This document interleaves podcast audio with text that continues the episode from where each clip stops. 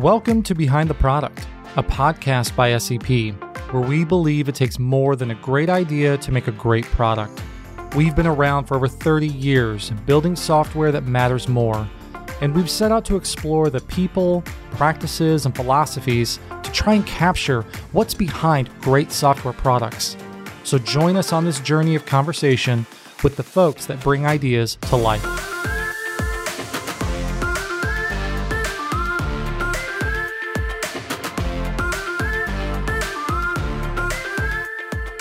Hey, everybody, welcome to the show. As always, I'm your host, Zach Darnell. Today, I am joined by Raman Ori. Raman, how are you? I am good. Highly refreshed after a couple weeks off for the holidays here. It was nice. Uh, you know, honestly, I went a little stir crazy uh, the last the last few days. I think my wife and kids were excited to get back into our normal routine, whatever that looks like right now. So, Raman, what do you do with SEP? Uh, so currently, I'm the president and CEO of SEP. Started there fresh out of school as a software engineer, and then just sort of did all the jobs from from there to here. Uh, one that was really relevant for our conversation today was uh, being heavily involved in recruiting and leading recruiting for a very long time. It was interesting to hear your experience with Wes specifically, and uh, with like the product and the problems that I know that you've since, uh, you know, over the last few years, kind of stepped out of of leading that effort but I'm sure for many many years uh, we're able to provide a lot of good feedback for Wes as he was developing this this woven product. I thought it was really interesting. One of the first things we talked about, we did do a little bit of level setting on what woven is. I'll let Wes speak for himself uh, related to the company. One of the first things we talked about was the fact that we're still in the midst, even though it's January 2021, we're still in the midst of this pandemic. Just because we're in a new year, that hasn't changed. And the last nine months has been largely disruptive for a lot of different companies and, well, the people within those companies more specifically. And I thought it was interesting, Wes's take on this that, you know, they were a remote first company to begin with. So, from an operational perspective, it didn't really change much for them. But from a people and, and trust perspective, like that was the big negative effect because they would kind of get together on a regular basis. And I loved his hiring strategy. What did you think about that part, especially as it relates to SEP? There was some some good wisdom there, and I, I think a good reminder. No interesting topic is is one dimensional. Uh, all remote is great. All in person is great. Is is the only way, right? And so remote, you know, as as Wes talked about it, remote is not strictly only ever always remote, right? They had other things built in, and then COVID has messed with that, and and there are consequences. And not taking different parts of your system for granted. It was, it was a key takeaway there. I thought that part was really cool, and and you know, kind of ended that that little segment with this idea of hiring is really the first step to onboarding. Uh, I'd, I'd never really thought about it that way. That was a really interesting kind of takeaway from that conversation. And then we kind of then we kind of transitioned into this, you know, something he's very passionate about with the way that he built and grew Woven's product with these no code tools and these Wizard of Oz MVPs to kind of validate ideas as quickly as possible. And, you know, obviously the no code movement has been talked about for a few years now, and I'm not an expert in the space. But the thing that I thought was interesting was that, uh, you know, he has a cost benefit relationship with no code. It was really, really hard for his teams to not want to build the full solution and then show it off. Uh, and you, you made a great point that that's still hard, even though you know it's the right decision. I don't why why do you think that's so hard for people? I think there's a bunch of reasons, and they probably all live in the realm of psychology. You know, uh, most SaaS businesses are started by some technical people, and code is what we're good at, right? So it's it's natural to get in there, and the and the pride. You know, you build a no code thing, it may look okay, but you know how shaky it is, and that doesn't feel good. Nobody nobody wants to build something that's not of the top level quality that they could. I thought I thought he had some great insights there on things he might have done different in retrospect and how to do that effectively. And it led into that bigger topic. I'm going to steal. I'm going to steal your spot for a minute. Do it. Led yeah. into the bigger topic of how they approach the startup. There's sort of the prototypical framework that you read about in a lean startup, and now tons of books and, and media. And then there's the reality of how people actually dive into those. And one, we just talked about building too much code, but then the way they think about hiring and growing and customer interviews. And um, I, I thought there were a lot of interesting insights there from him about ways that they were very disciplined and how not easy that was. No, that's a really good point. He kind of went against his, you know, how he defined the quote unquote standard model uh, in in a lot of different ways. It wasn't just the the no code movement. It was really the philosophy with how he built Woven and grew it. That's a really really good point. So I guess we will let Wes speak for himself. Let's get into the show.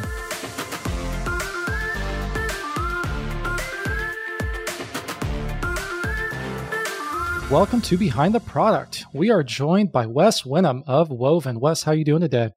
I'm doing great. I just got off of 15 days of doing nothing work related, so I'm uh, I'm pretty excited to be back. Oh, that's awesome. So, did you get a little stir crazy over those 15 days or were you were you like relaxed? So, I got some reading in. I got a new baby. She's 4 months old, and I got to see my parents and my wife's parents. So, I was I was pretty relaxed. I ate way too much food. It was it was pretty great. That's awesome. Well, congratulations on the new baby. Is that your first? It's my first. I, I, tell people I have the, the best baby. I got super lucky. She sleeps. She's happy. Uh, I, I hear that sometimes the second one is different. So I'm, I'm just going to appreciate this one while I got it. I'm sure it's different for everybody, but that was my journey. I, I have two boys, a little bit older, but yeah, our second one, very different baby than our first. So hopefully you get just get two sleepy, happy babies. That's the dream. uh, and Raman, thank you for joining us for being our guest host today. How are you doing? I'm good. I, and by the way, I can confirm I have three sons, all radically different, almost nothing alike, the three of them, other than loving Legos. I will have no expectations. all right. So, Wes, just a little context setting. Tell us a little bit about you. Tell us a little bit about Woven. I'm Wes. I'm uh, originally from Oklahoma. I'm a software engineer. I, I fell in love with startups in college, founded one. That one totally failed uh, but got me involved in another startup I did for 10 years and then founded Woven about three years ago. Woven is a technical assessment platform, as I think what I'm, I'm supposed to say, but we do things a little bit differently. Uh, I think most technical assessments suck. I think balancing a binary tree is a ridiculous way to evaluate a senior engineer. I think engineering is more about problem solving, uh, working with minimal context. So our assessments are like real work. They're real work scored by real engineers so that you can find better engineers that are a better fit and do that with less engineering time.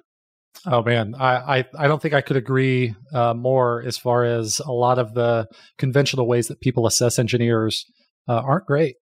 Uh, so I, I love hearing that. And we're actually a, a customer of of Woven at SEP, and I know Raman is a is a big supporter. Now, Raman, what was your early experience with Raman or with uh, Woven like? Well, where where do we begin? Won't spend too much time on it, but uh, I had met Wes a very long time ago. Ironically, uh, tried to hire him, interviewing him out of college. Uh, I don't think we got to the technical assessment, or, or maybe no, we did, we did, uh, but I don't think I was there for that part. So I, I don't know if you have any horrible memories from that it is my fault. But uh, anyway, we'll move on. I've been not very interested in trying any services or products related to recruiting things because I had such disdain for how the industry at large sort of approaches this stuff. And uh, Wes wanted to talk, which was pre-product even. I think you you were doing deep research on like what what are real problems that people doing this are having. Even from there, I thought like, okay, this is the one time that I would actually consider it because I don't know Wes well, but I knew what caliber uh, of engineer you were coming out of school. And I knew sort of the, the circles you played in. And I knew that you had tried to build up engine, not say try, but you, you succeeded in, in building up engineering teams. And, and a little bit of failure too. Mixed yeah, lear- learning all the hard lessons we learned. Like, okay, this is the one shot I'm going to give to a service outside because the situation isn't going to be any better than this. And I also knew Wes's co-founders uh, reasonably well too.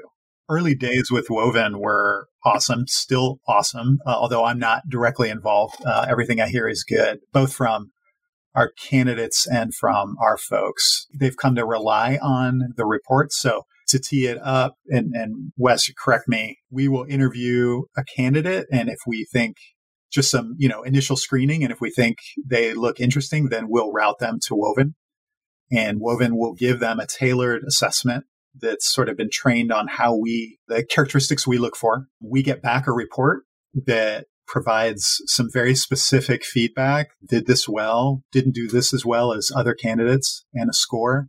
And our folks have come to depend on that. Uh, the interviewers going into the final interview are like, where's the assessment? I need to see that. Or I saw this in their assessment. I want to dive into that when we have them in for the full interview, which I think is a pretty strong positive signal. I think uh, the, the fact that you dive in on things you learned in the assessment, I think that's that's what the best interviews do. They they're not memoryless. They they they're Bayesian. They update based on what I heard a little bit. I want to learn a little bit more about this. That that makes them smarter. Like I think there's this idea that we need to be completely memoryless and unbiased, but it, it makes decision making worse.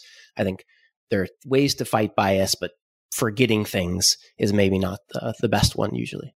Well, being a, being somebody that has a terrible memory, uh, I love that concept. I, I, need as much support as possible. So today is is we're, we're recording this. It's January fifth, twenty twenty one. We've obviously been uh, in the midst of this pandemic for the last nine months.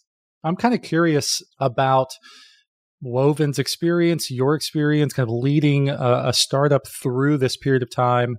How have you guys adjusted? How have you and your teams adjusted to not being physically together? Has that has that been disruptive for you guys the last few months? We're kind of like a, an A/B test in this thing because we were uh, we were distributed from the start, founded the company, we're going to be remote first. But we relied a lot on getting together periodically to build trust and do some community building things. So our operations, not affected at all. Even though I believed that in person part was important, I think I underestimated how important it is. I've seen interpersonal situations where just a little bit more trust would have saved so much, you know, gnashing of teeth and questioning and motive doubting that didn't happen in our first 18 months when we got together a lot. And then this hits, we stop doing those rituals. It's just harder to remember that we're people that are trying our best and are flawed. And I think getting together in person is just so currently irreplaceable for that. You know, we just bought an Oculus Quest 2 for a bunch of our folks, so we're going to try some VR stuff to replace it, but you know, I don't I don't think it's going to be quite there yet. So I think that trust is really what eroded combined with the general like everybody's got more stress. We all got our cortisol levels way up to here. You know, we're not getting our social connection. So I think just generally we're all a little bit less resilient to stress. So I think we're a little bit more emotionally reactive, a little bit less trusting. And man, that sucks. I don't know a way around it. You know, we're doing as many uh, remote Zoom happy hours as we can get away with, uh, and I don't know. I don't know if they're really moving the needle. Uh, but that that trust and connection, it's it's less. It's interesting to hear, you know, the conversation has been, you know, remote work forever and this will forever change the way that we work and, you know, all these different sound bites. Do you think that recognizing the importance of not necessarily being in the office together every day, but having those those regular rituals, do you think that'll will you increase or change the way that uh, maybe Woven is structured physically when quote unquote we can be back in the office together? So from the beginning, I mean, if you read like Automattic, like the OG remote distributed team with hundreds of engineers, they got together for weeks. You know, they had this like cascading series of get together. So they were like about it from the beginning. I think that gets lost sometimes in the messaging. So we actually, at least up until now, we'll see if it changes. I've only hired people that have a direct flight to Indianapolis. So there are 80 million Americans uh, and some, you know, Canadians in there that live in metros that have a direct flight to Indianapolis. So we can get together pretty easily. And that's been part of the strategy. And it was, you know, we're going to get together, a recorder. It's a direct flight. It's not a big deal. And then COVID kind of blew all that up. I think having those rituals is so important. I've never heard that hiring strategy before. That is awesome. I'm just kind of curious. Was it just like uh, that happened organically, or, or, did you make a deliberate decision to start with, like, nope, we're going to look for direct flights to Indy? I was in an airport on a connecting flight that got delayed. And that was when I was just like, oh my gosh, flying's not bad, but connecting flights are the worst. I'm from Oklahoma to Indianapolis. There is no direct flight. It is the worst. Sometimes I fly to Denver and it's like, oh, that was no problem. I'm already here. One of the learnings from happiness research is that people way underestimate how much commutes harm them, like chronic stress. It's like if they do these studies where you text someone randomly throughout the day and you say, like, what are you doing? How happy you are. Consistently commuting is the lowest in people's day. And people will accept jobs that are 45 minutes away, an hour away, even though this thing, it makes them measurably less happy and they leave those jobs sooner. So I think as humans, we're pretty bad at estimating how much that kind of chronic annoyance impacts us. So I think direct flights are just one way of taking a small step towards like, okay, I think that actually matters more than you might think it does. So let's uh let's build that into our strategy for now. Oh, that's so cool. Moving from like Woven's people to maybe Woven's product or business, do you think that uh, some of these circumstances has changed your maybe growth projections, either positively or negatively? Yeah, definitely. Um, so we had two months in a row where we had zero new customers. And for a startup where growth is everything, that was pretty scary. March and April were everyone was holding their breath on hiring. So that was pretty scary. What's going to happen? Is this going to come back? Uh, it it did. Um, you know, we're back to our back on our growth trend, um, but we did lo- lose a couple months. What's been interesting for us is if you'd have talked to me in, in 2017, like when I was going out and interviewing Raman with a you know tape recorder on a table in Starbucks and just trying to learn as much as I can, I really wanted to build a thing for remote hiring, but it just wasn't there. There were like maybe 200 companies that had at least 10 engineers that were distributed. It was just really weird in 2017.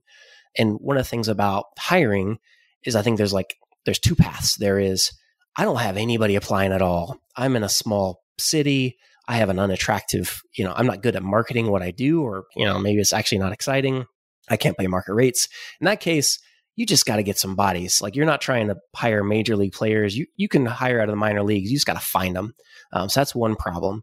The other problem is like, oh man, I got a lot of people, but they all look the same. They're all resumes. I can talk to them and they're good at talking, but we all know being good at talking is only loosely correlated with being a really productive engineer. And I, I do, I have worked with 10x engineers, so I know they exist. So how do you find them? Two different problems. If you are remote, you don't have the first problem. That does not exist for remote companies. Every remote company gets the you know the same applications that you would get if you're like Google uh, relative to your size. You just get so many great candidates. If everyone was remote, I would remove this first problem. And then that second problem is about selection and finding the right people, which is what I was super jazzed about. I'm not a sorcerer. I'm not going to go knock on LinkedIn uh, doors. So remote eliminates that first problem. Now everyone has a selection problem. And man, COVID accelerated remote so much. I've seen statistics like 60% of engineering teams that previously did some work from home are now going to open up to hiring at least outside of their cities, if not full remote. I think it's, it's just accelerating the trend. I think a lot of companies that were previously heavily leaning co-located are now, you know, hybrid's not so bad. You know, I could probably hire someone from that. You know, we're in Indianapolis, Cincinnati's two hours away. Maybe I could hire someone from Cincinnati and they can come in once a week and drive. Like people are, are thinking about that now, which has kind of changed what we're able to do. So we're able to go all in on remote companies. What's the best thing for remote companies versus you know, maybe that would have been three years down the road. So it's pretty exciting for me. Do you find that for a company that went from strictly local to now incorporating remote, they may find themselves in a position where, like, I don't know how to do this well. You know, I, I, I knew what to do if I could get them to come in the office and meet these four people. Like, does this open more doors, give you more, almost more credibility? And it's not exactly the right word. I, I think, I think so. I, I think right now there's this transition period where you know everyone's remote. We have a lot of uh, grace for everyone because okay you have to be remote. You're not necessarily good at this. But there's going to be this transition period where if you're remote you're being compared to other companies who are remote first and have learned some lessons although you know we're all learning lessons right now so i think coming in with some credibility like here's the job boards to use here's some onboarding templates here's some rituals that kind of work here's a way to think about getting together i think that does bring um, some credibility. And uh, we should write more. That's one of my 2021 uh, resolutions is to get more writing out there of stuff that, you know, have great conversations and learn a lot from people who are really good at this. And then I just like sit on this. So, Raman, if you don't see me writing more blog posts in 2021, you should send me an email. Gotcha. Will do.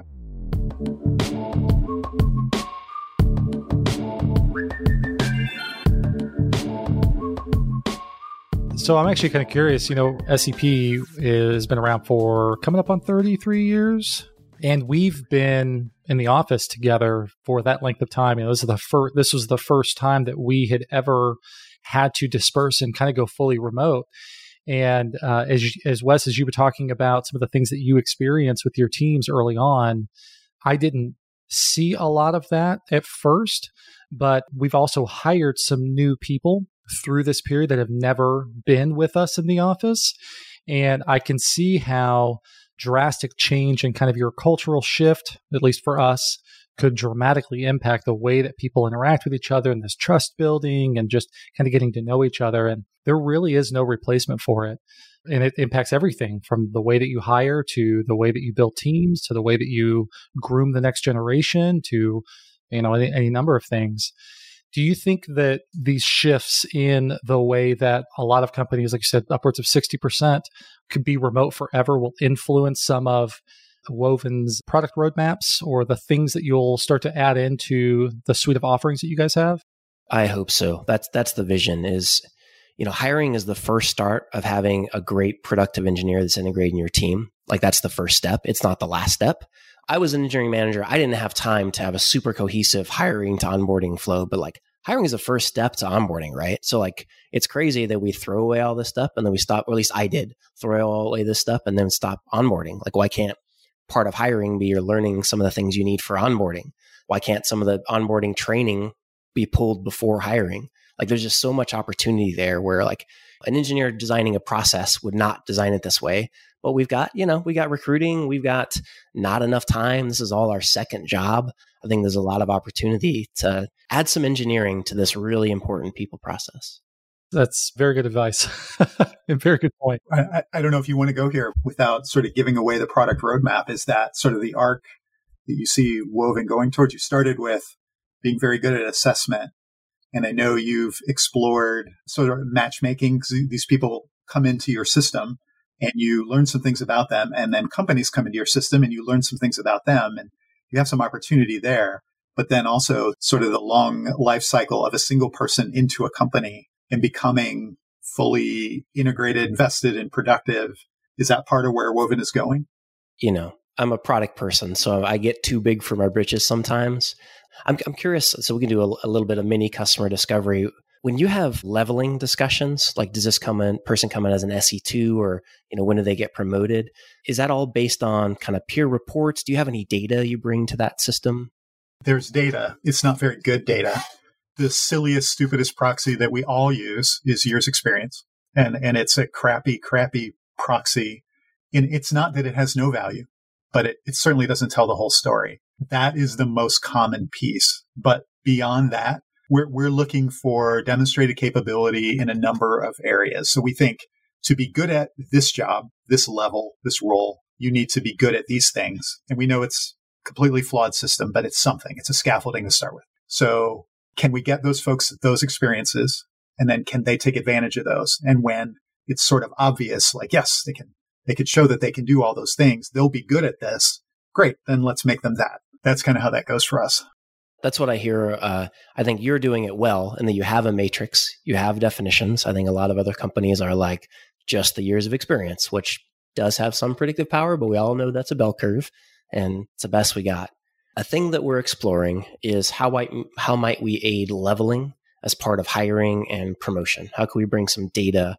You know, imagine a world where you have a matrix of things that the capabilities that you need an engineer, and then you've got a mix of stories of them doing this and then a little bit of assessment where you can see like how well do they do this in a standardized way it's it's data it's not the decision but some way to bring some data to what's a really important fuzzy conversation i think especially i hear stories of folks that they don't actually level people until they're 6 months into the job and sometimes that makes it really hard to compete for that what would be a staff or principal engineer. Do they want to take that risk on that place? So don't quote me on this, but that's where we're getting some energy on very assessment related problem that is on that life cycle of, you know, having a great team member that's growing and getting better. We could do a whole podcast or five on just that topic. So if you ever want to talk more, I think I have been personally involved in in at least a, a significant majority of the mistakes you can make in doing this. I will take you up on that. I will uh, look forward to hearing some of that conversation because I love to learn more about this. Um, I've learned I've learned a lot in my last couple of years here at SEP and the way that we do this. So.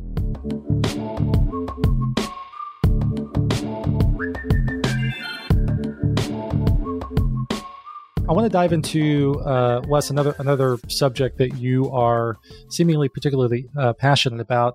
This idea of kind of Wizard of Oz MVPs and no code, quickly validating ideas. Right. I think it's safe to say that uh, we all know that it is a good product development practice to validate ideas or invalidate them as quickly as possible with the lowest amount of spend. Right. I don't, I don't think there's much argument to that. I don't know a ton about no code. Uh, you know, a quick Google search told me a little bit. Tell me a little bit about the no code movement uh, from your perspective. I can kind of tell you what I th- what I think it is, uh, and then how it's kind of affected what, how we've done our business. So no code, it's like serverless. Yeah, there's a server somewhere. No code, there's code somewhere, but it's the label that means building stuff really fast without writing a lot of code, often in a visual manner, often in a way that a non-technical or uh, you know they're technical. They can they can do technical things. Using a fork is technical. It's a gradient, right? They're less technical. They're not engineers. They can adapt systems and sometimes even build them. And you can go so so fast uh, compared to even like great engineer in their favorite stack. It's crazy how fast you can iterate. So that's the tool: faster iteration, faster time to value. And what's this enabled for us? So backing up a little bit, I was head of engineering at a startup, did a bunch of hiring, thought I was awesome at it, had my first failure. Oh, not awesome. And so for me, I had a small team. One person that is a lot slower really made a difference. There's some places where like you, you want someone that's a good teammate, and if they're a good teammate, that's okay. There's some places where if you're three times slower than the average engineer, let alone 10 times slower than the a really, really top 10% engineer at the same level of quality, it's just really tough uh, to have that seat be taken up. So I hired a great person that was in a seat like that. It sucked. Big hole in my roadmap. I had I had to let him go because of the type of uh, team I needed, and I didn't ever want to do it again. So talked to a bunch of grizzled engineering managers. What actually works? Read the IO Psych literature. What does science say predicts hiring? Uh, the Venn diagram overlap is if you're gonna if you're gonna hire dancers, you should watch them dance. So like, duh, okay, yeah, doing some engineering predicts engineering. Cool. I think I should have known. Uh, so I started doing more of that. And the closer it looks like the engineering they're doing, the more predictive it is. So for me, that was like a project where you like do some work in a web framework with like kind of vague instructions, which is like what engineering is. So fix my mishiring problem. So then I'm going to tell you this. This is the story of the startup that's true, not the one that is cleaned up and, you know, true. So I was like work simulations, take home tests. This is the way to stop mishiring because mishiring sucks and so sold sold my startup start this new thing. And then i spent six months doing customer discovery because i was going to solve mishiring. And we went and we built work simulations like take home tests and tested things. And if i would have done it the way that 20 year old me would have just build first i would have built the best thing to stop mishiring in the world. Nobody cares about mishiring. Nobody. I would have built something for absolutely nobody Nobody wants to spend four hours. People care about saving engineering time, increasing quality, but nobody has a mishiring problem.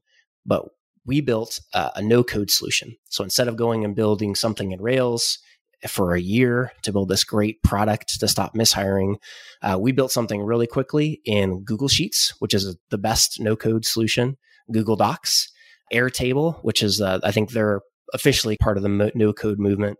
So Airtable is a it's like MS Access back in the day, but in the cloud and very, very good. So it's a database that you can edit as just, you know, someone who could use Google Sheets. So we actually hooked that into our application.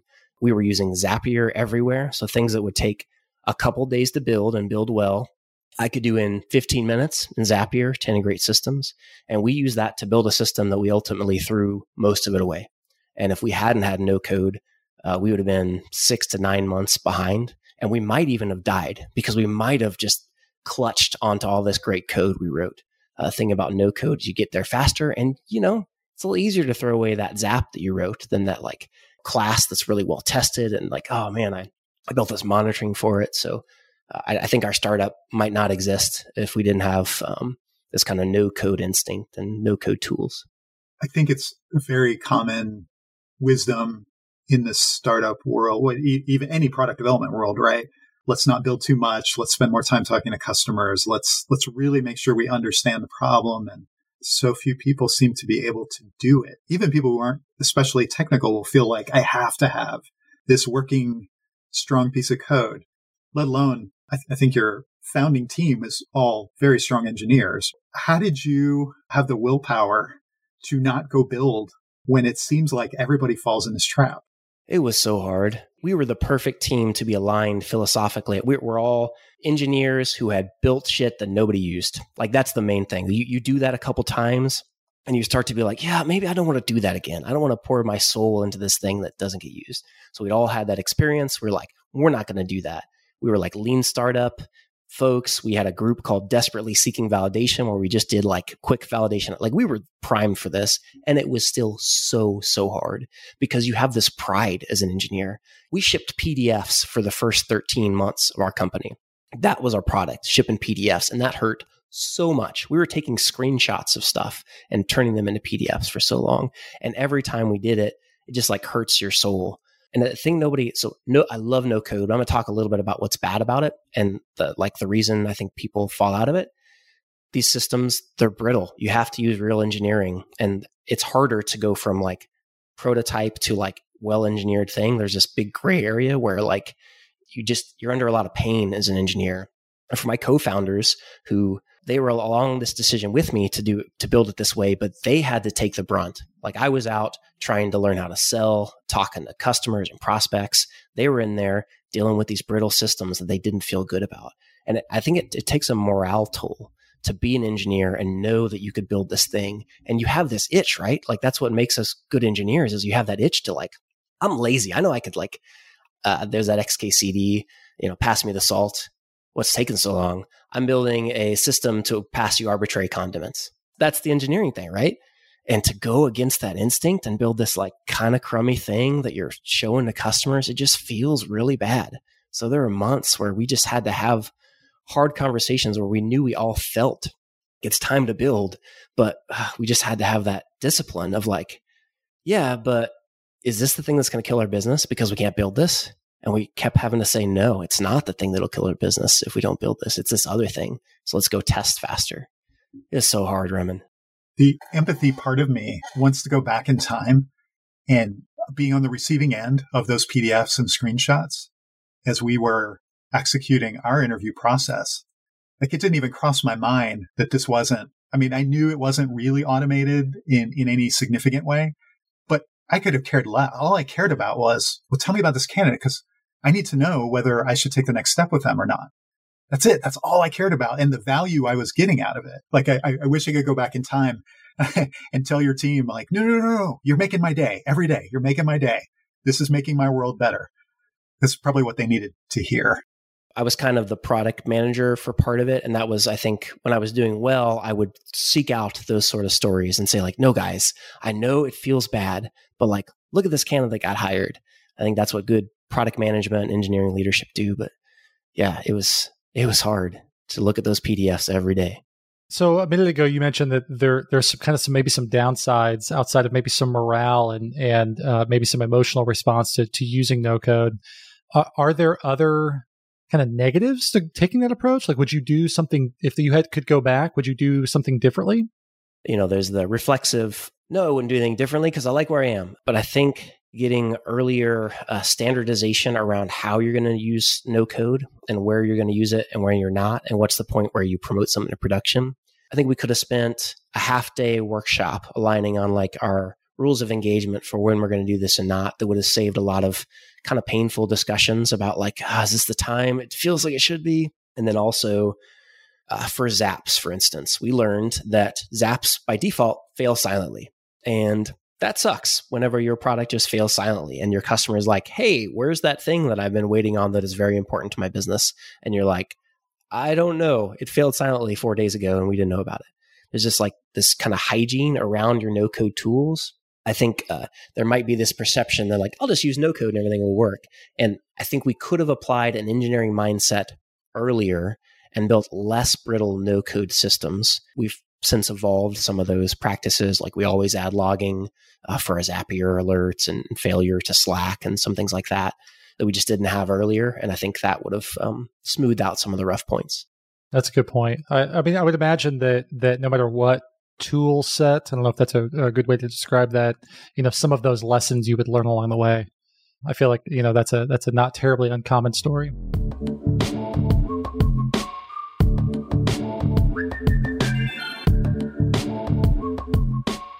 Just before we actually kind of started recording, we talked about your opinion or, or journey through building your building this company in kind of the non-standard way or, or going against the quote unquote standard model. I'd love to dive into that. I think I think it's maybe a good time to ask this question. What do you view the standard model to be, and why do you think you deviated from that, or how did you deviate from that?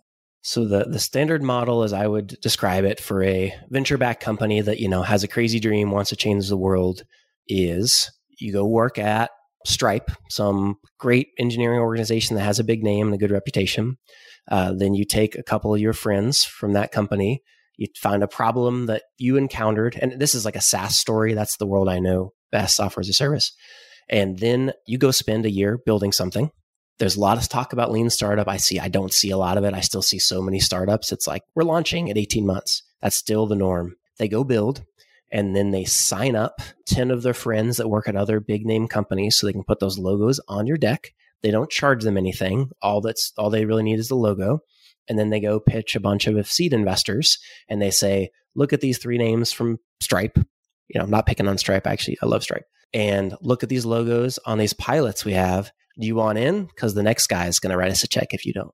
That's the standard model. And it works clearly. I think it works for getting investment. The challenge is, you know, it's so easy to build the wrong thing for a year. If we would have followed that model, we absolutely would have built the wrong thing. Maybe we could have raised enough money to pivot. Maybe we could have gotten through that hard time. But instead, we went out. I had 30 customer discovery conversations. I re- recorded them. I used those to convince my co founder that I was not crazy, that, hey, this is a real thing. Went out and pre sold a deal uh, with a contract. I said, if I build this, will you buy it? Please sign here on like a emailed a friend. A letter of intent, basically. It was actually a contract. It was like a real contract. Oh, wow. Awesome. I just emailed someone. I was like, "Hey, do you have a contract that I could use from another CEO?" And he's like, "Yeah, try this one." I was like, "Uh, cop, find a replace. That is good enough." And use that uh, to say, "Hey, this is real it wasn't we're going to raise money right now. It's like we're going to go spend a year together figuring this out, and then we're going to go out and raise money. And we charged from day one. I remember the first time I asked for money, it was someone I had met at a meetup that was hiring their first engineer, and I asked for thirty five hundred dollars, and I was just terrified. That felt like so much money. And he was like, "Oh wow, that's all okay. Yeah, absolutely." And I'm like, "Oh, oh, okay, I guess." And now, you know, we charge 10 times that and people don't bat an eye. But we charged from the beginning because I needed that. I needed to know that what we're doing is valuable. And I needed to justify to myself that it was worth it, pushed us to do more in the product. You know, we were we were signing annual contracts from the beginning, uh, which learning how to do sales from the beginning, iterating with real customers who are paying us from the beginning and trying to drive revenue up so that we knew we knew we had a real business, not just a bunch of logos for people who are willing to entertain us. Although there's definitely a lot of that. Folks like Raman that were willing to take a take a chance on us. Like we didn't know what we were doing clearly, but uh, we were very excited about it and we are going to work hard. Um, and I think willingness to for folks like that to take a chance on us is the only way that works. But we actually charged and, and gained revenue and built the business that way. You know, how did that change uh, maybe the conversations with initial investors? There's this really weird thing with just human psychology that we value potential much more than realized potential.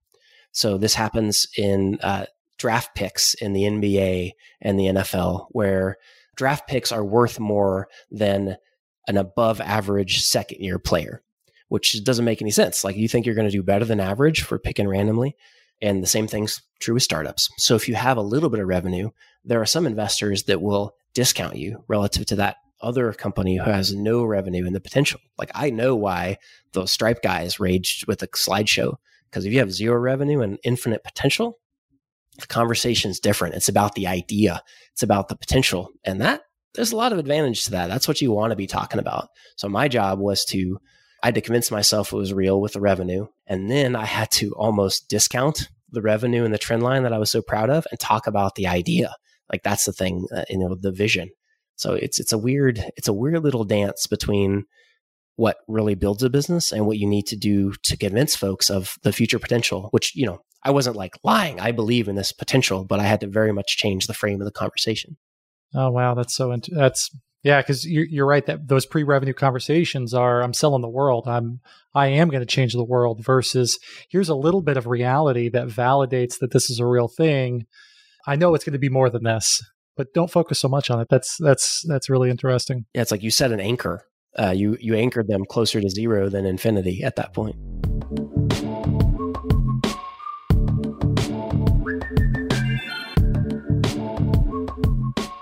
So, Wes, I don't know if you remember this. You and I met at an awesome Jamaican restaurant near SEP one day, well, well after you had woven up, up and off the ground.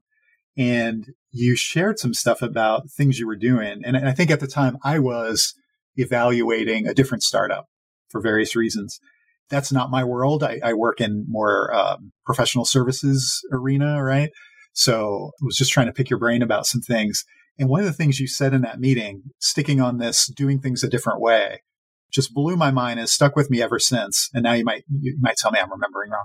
But you talked about almost having a a mental model for what investors expected in terms of revenue growth and opportunity growth, uh, whether you express it as ARR or some other method, and almost knowing that at this milestone, they, the investors, um, either my current or potential investors, will expect to see a certain inflection here and here and here. And it needs to look like this. And so from that, I can reverse engineer back that now I need to hire more marketing or I need to hire more customer success. And I, I had never had anybody approach it that way. It's always, I've always seen it from the other side the oh crap, you know, we, we can't answer the phone fast enough. I got to hire more salespeople. So, can you talk more about that? Like, how did you arrive at that idea? Um, how well has that worked? I think, uh, you know, I, I, definitely stole this idea. I think uh, ExactTarget uh, here in Indianapolis, that's how they built their business is they got in a spreadsheet and they're like, we need to get to this number. What do we need to do six months before that number to make it possible? What do we need to do 12 months before that?